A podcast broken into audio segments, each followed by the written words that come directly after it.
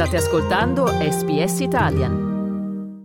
State ascoltando un podcast di SBS Italian con voi oggi Massimiliano Gugole. Non abbiamo tempo, ha dichiarato il presidente ucraino Volodymyr Zelensky, proseguendo il suo pressing verso l'Occidente affinché vengano inviate più armi e armi più potenti per poter ribaltare gli equilibri della guerra contro la Russia in modo definitivo. Quest'ultimo invito lo ha rivolto ai presenti al vertice che si è tenuto venerdì 20 gennaio nella base militare statunitense di Ramstein in Germania. Era quello l'ottavo incontro della Lega per l'Ucraina che riunisce una cinquantina di paesi che sostengono Kiev contro l'attacco di Mosca. E nella giornata di oggi, lunedì 23 gennaio, anche l'Italia voterà in Parlamento per il sesto pacchetto del decreto di legge che consente l'invio di armi verso l'Ucraina. Oggi discutiamo di queste decisioni all'interno delle strategie mondiali verso il conflitto tra Russia Russia ed Ucraina con il giornalista Giampiero Gramaglia. Buonasera Giampiero e ben ritrovato qui su SBS. Buongiorno Massimiliano e buongiorno agli ascoltatori. Giampiero, partirei da due dichiarazioni. Da una parte a Ramstein nove paesi che comprendono Gran Bretagna, Polonia, Estonia, Lettonia, Lituania, Danimarca, Repubblica Ceca, Paesi Bassi e Slovacchia. Ecco, questi paesi si sono impegnati a donare all'Ucraina mezzi senza precedenti che comprendono carri armati, artiglieria pesante, difesa aerea, munizioni e veicoli da combattimento di fanteria. Dall'altra parte lo speaker della Duma russa, Vyacheslav Volodin, ha dichiarato che la fornitura di armi offensive a Kiev porterebbe ad un disastro globale. Ecco, quanto è probabile a questo punto che ci sia un allargamento ufficiale del conflitto? Il rischio c'è ed è un rischio presente dall'inizio del conflitto e che eh, col passare del tempo aumenta perché eh, aumenta l'impegno dell'Occidente a favore dell'Ucraina e aumentano o sono aumentate le difficoltà sul terreno della Russia, almeno rispetto alle aspettative iniziali sue, ma anche di tutto il mondo. La resistenza ucraina è stata ed è molto più efficace e molto più duratura di quanto non si pensava inizialmente che potesse essere.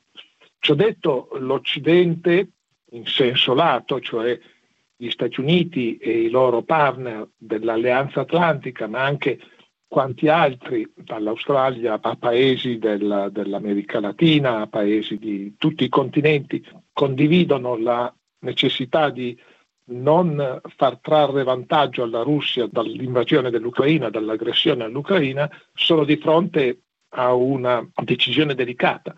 Rafforzare il sostegno militare all'Ucraina dandole anche strumenti in grado o di colpire il territorio russo, ivi compresa la Crimea, che è territorio ucraino annesso dalla Russia nel 2014, eh, o di avere una più efficace interdizione degli attacchi e dei raid aerei eh, russi. Allora, sembra che ci sia un largo consenso sul fornire strumenti difensivi, in particolare di difesa antiaerea all'Ucraina. I carri armati sono invece considerati strumenti utili non tanto a fermare un'invasione, ma a organizzare una controffensiva, a condurre una controffensiva e in particolare i carri armati più moderni, cioè i carri armati tedeschi, Leopold, che sono l'oggetto del contendere. I paesi che ce li hanno, tipo la Polonia,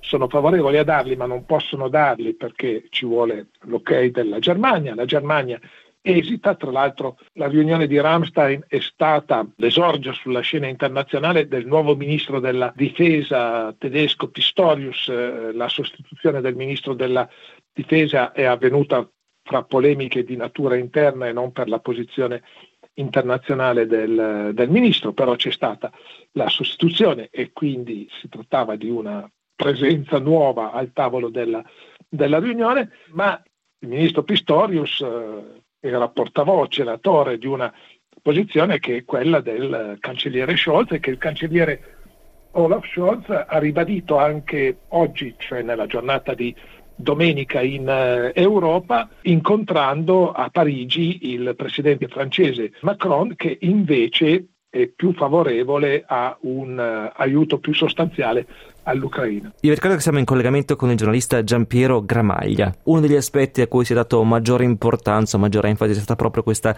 distinzione della Germania dagli altri. E quali sono le titubanze della Germania? Quali sono i, i pensieri che motivano questa esitazione?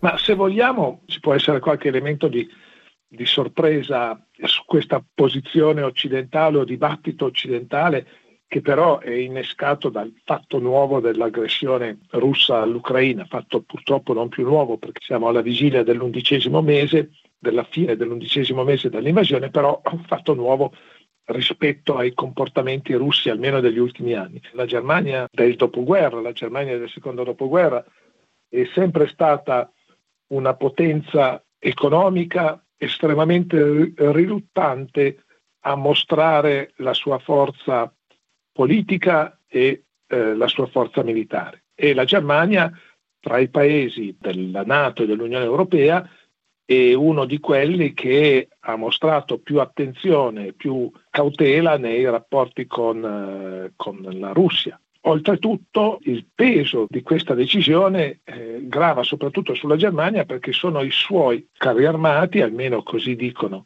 esperti militari, sono i suoi carri armati che possono fare la differenza. Arriveranno carri armati, li ha già promessi la Gran Bretagna dalla Gran Bretagna, i Challenger, arriveranno dalla, dalla Francia, ma la percezione militare più diffusa è che la differenza la possono fare i Leopard, in una misura però considerevole, si parla della necessità, almeno ne parlano gli ucraini che in questi giorni stanno facendo molto battage e il presidente Zelensky ha anche un po' forzato i toni in recenti interventi, per esempio quando ha detto intervenendo al forum di Davos che di non essere sicuro che Putin sia ancora in vita, che non sia un ologramma, quello che vediamo comparire nei discorsi o nelle immagini della televisione, della televisione russa, eh, senza che ci sia la minima prova di questo e senza che le dichiarazioni di Zelensky siano state minimamente avallate dall'intelligence eh, occidentale o dagli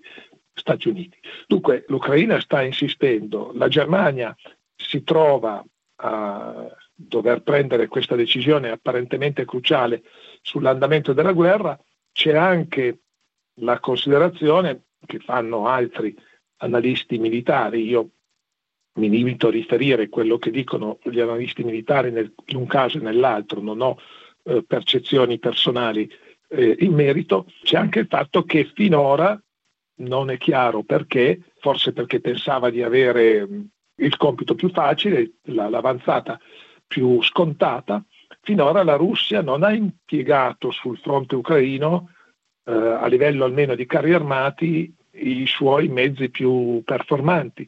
Dovessero arrivare i mezzi più performanti occidentali, forse la Russia, se davvero li ha a disposizione, se davvero sono migliori di quelli più vecchi, utilizzerebbe anche i mezzi più nuovi. Anche questo sarebbe comunque un elemento di escalation del, del conflitto. Una battuta finale, Giampiero. Sempre a Ramstein, il capo dello Stato Maggiore dell'Esercito degli Stati Uniti, il generale Mark Milley, ha dichiarato che è difficile ma non impossibile che l'Ucraina possa espellere tutte le forze russe dal suo territorio entro la fine dell'anno. Quali sono quindi le aspettative da parte statunitense sul conflitto in Ucraina nel breve e medio termine?